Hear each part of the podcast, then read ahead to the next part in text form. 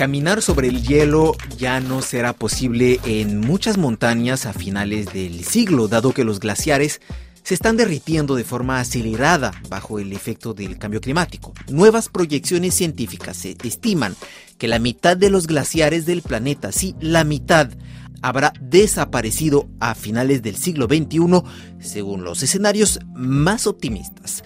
Los glaciares de los Alpes, de los Andes, del Cáucaso y del oeste de Estados Unidos están prácticamente condenados por el aumento de la temperatura global causado por el hombre, alerta un grupo de científicos en un artículo publicado en la revista Science.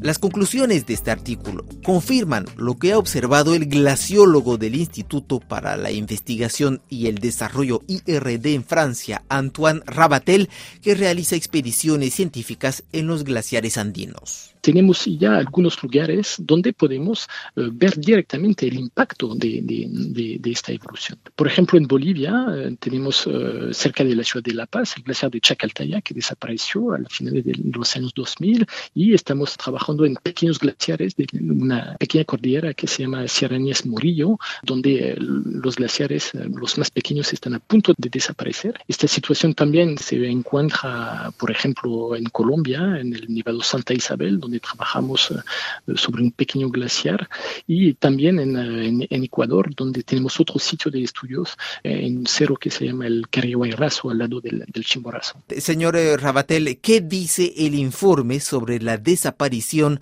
de los glaciares según los diferentes escenarios de aumento de la temperatura global. Porque claro, el derretimiento glaciar no sería el mismo si la temperatura global aumenta en 1,5 grados o en 4 grados según un escenario eh, que corresponde a los acuerdos de, París, eh, un escenario de aumento de 1.5 eh, grados de la temperatura a finales del siglo, la pérdida global de volumen sería alrededor de, 25% de, lo que tenemos hoy en día. ¿no? Y si vamos con un escenario de aumento más importante, o sea, por ejemplo, de, 4 grados, esta pérdida global de volumen alcanzaría más del 40% del volumen actual. Y, por ejemplo, en el caso de los pequeños glaciares de la cordillera de los Andes, particularmente la zona intertropical, o si miramos también en los Alpes, para hablar de Francia, donde yo eh, estoy eh, trabajando aquí en, Grenoble, en estas regiones los glaciares de montaña podrían desaparecer casi totalmente con un escenario de 1.5 o de 4 eh, grados de elevación de temperatura. En ambos casos, la pérdida de volumen sería entre el 70 hasta una desaparición casi completa de, de los glaciares.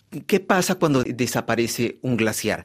¿Qué pasa para los recursos hídricos? ¿Qué pasa a nivel de aumentos del nivel del mar? Hay em, efectos a, distintas escalas. Han hecho una reevaluación, digamos, de, la contribución de la fusión de los glaciares a la evolución del nivel del mar eh, según esos nuevos escenarios de evolución de temperatura y eh, muestran que podría alcanzar hasta 11 centímetros de, elevación eh, simplemente los glaciares de montaña. No estamos hablando de la contribución de la, Antártida o de Groenlandia, que son los casquetes grandes de, hielo que tenemos en la, superficie de la Tierra, pero 11 centímetros de elevación con un escenario de temperatura que sería de 2.7 grados centígrados, que es la proyección más realista, digamos, según lo que vemos ahora de evolución del funcionamiento de, la sociedad humana en, términos generales, ¿no? de emisiones, nuestras emisiones de gases de efecto invernadero. Y después, a nivel regional, obviamente, hay un impacto sobre los recursos hídricos, eh, sobre el caudal que podemos eh, ver, medir en los ríos que vienen de, las zonas de montaña donde hay glaciares. Y también sabemos que este agua que viene del glaciar, que alimenta los ríos, participa eh, no solamente al uso para las actividades humanas, para el riego, para la producción de hidroelectricidad, pero también para el funcionamiento de la biodiversidad de una manera general. El principal factor de la desaparición de los glaciares son las eh, emisiones de gases de efecto invernadero.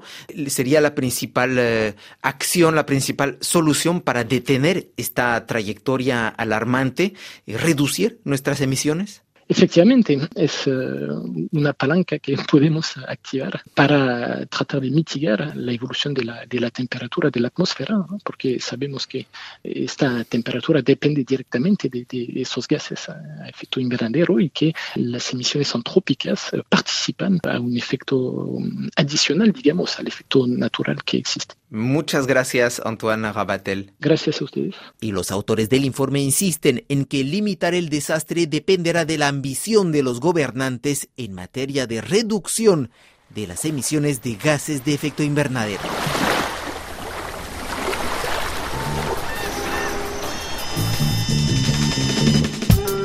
Y si la solución a la sequía viniera del océano, en junio pasado, el estado de California enfrentó una situación de sequía extrema obligando a la ciudad de Los Ángeles a reducir en un 35% el consumo de agua.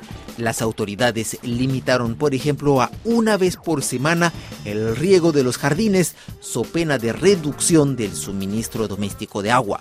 Los Ángeles fue precisamente una de las ciudades estudiadas por científicos de la Universidad de Illinois que concibieron un sistema para recuperar la humedad del aire oceánico, enfriarlo y condensar el agua para transportarla a la costa para el consumo doméstico. Me llamo Francina Domínguez y soy profesora de Ciencias Atmosféricas en la Universidad de Illinois en Estados Unidos.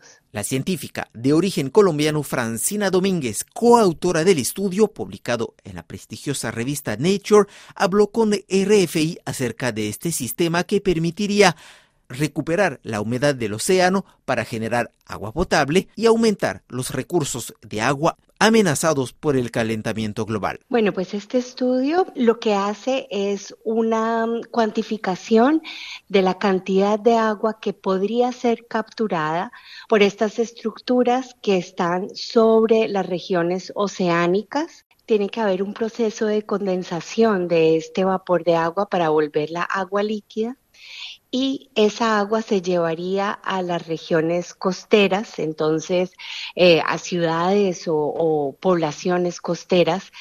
Y eh, la idea es que esto sería pues más importante para poblaciones que en este momento no tengan agua potable suficiente. Miramos poblaciones eh, que tuvieran escasez de agua y no sé, por ejemplo, estábamos hablando de no sé, Abu Dhabi o eh, Los Ángeles, ciudades que tienen poblaciones grandes donde hay escasez de agua y habrá escasez de agua en el futuro. Es que esto también es importante, ¿no? Porque estamos pensando en estructuras también cuando en el futuro habrá aún mayor escasez de agua de lo que existe en el momento. Doctora Domínguez, ¿hablamos de estructuras que estarían ubicadas en el mar o en tierra? La mejor forma de hacerlo es que sean estructuras sobre el océano, no estructuras sobre tierra, tendrían que ser estructuras sobre el océano. Y lo que se está capturando es el vapor de agua. Entonces, hay algo muy importante que estamos capturando es el vapor, no estamos capturando el agua líquida. Entonces, la estructura que se va a construir requiere un proceso de condensación de, para transformar el vapor de agua en agua líquida. Entonces, estamos capturando es el vapor invisible de agua, ¿no? Y habrá un proceso dentro de la estructura misma que tiene que enfriar el aire hasta eh, volverlo agua líquida.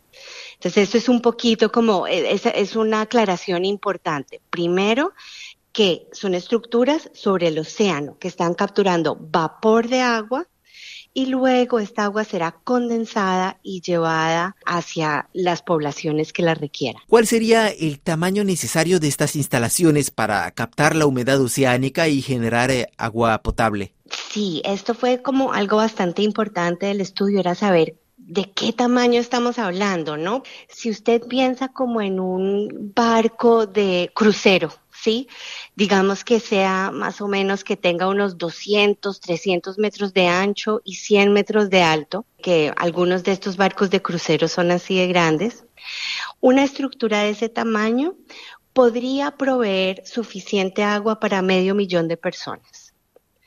Entonces, más o menos eso es como los, las magnitudes de las cuales estamos hablando, ¿no? Desde hace varios años en países eh, desérticos como las costas de Perú o en Egipto también se han desplegado atrapaniebla, esas grandes redes que captan la humedad para canalizarla. ¿En qué medida se diferencia el sistema que propone ustedes de los atrapaniebla? Sí, bueno, los atrapanieblas son estructuras de bajo costo que capturan las gotitas de agua ya condensadas. Entonces, hay que poner estas estructuras en lugares donde haya niebla, ¿no? Entonces, tiene que haber como nubes o niebla, donde usualmente esos, eh, son factibles en áreas eh, de montaña, donde ya el agua esté condensada. En la estructura que nosotros estamos hablando es sobre el océano y captura el vapor de agua, o sea, aún no se ha condensado y es básicamente ilimitado el, la cantidad de vapor de agua que se puede capturar con estas estructuras y se puede capturar en lugares muy calientes, ¿no? Entonces estamos hablando como de los subtrópicos donde usualmente en tierra hay desiertos, pero pues el mar es una fuente inagotable de agua. Y entonces estamos capturando es el vapor de agua, no estamos capturando el agua ya condensada. Ahora, el problema es que entonces tenemos que condensar este vapor de agua. Entonces, ahí es donde viene el problema del costo, ¿no? Que es que hay que enfriar ese vapor hasta condensarlo. Cuando en una trapaniebla eso ya está condensado, no hay que hacer ese, ese pasito adicional. Y por eso es más costoso, ¿no? Es más costoso tener que condensar esta agua, pero es ilimitado. O sea, la cantidad de agua que se podría capturar es muchísimo más grande que con estructuras atrapaniebla. Y claro, este sistema de recuperación de agua sería mucho menos contaminante que las plantas de desalinización de agua que vierten en el mar los residuos de salmueras. Estaremos atentos, doctora, de si pasan a la etapa siguiente, que sería construir un prototipo. Doctora Francina Domínguez, hidroclimatóloga, gracias por esta conversación sobre este prometedor dispositivo. Muchas gracias, Rafael. Hasta la próxima, que esté muy bien. Y así concluye esta edición de Vida en el Planeta que pueden reescuchar en podcast en rfimundo.com.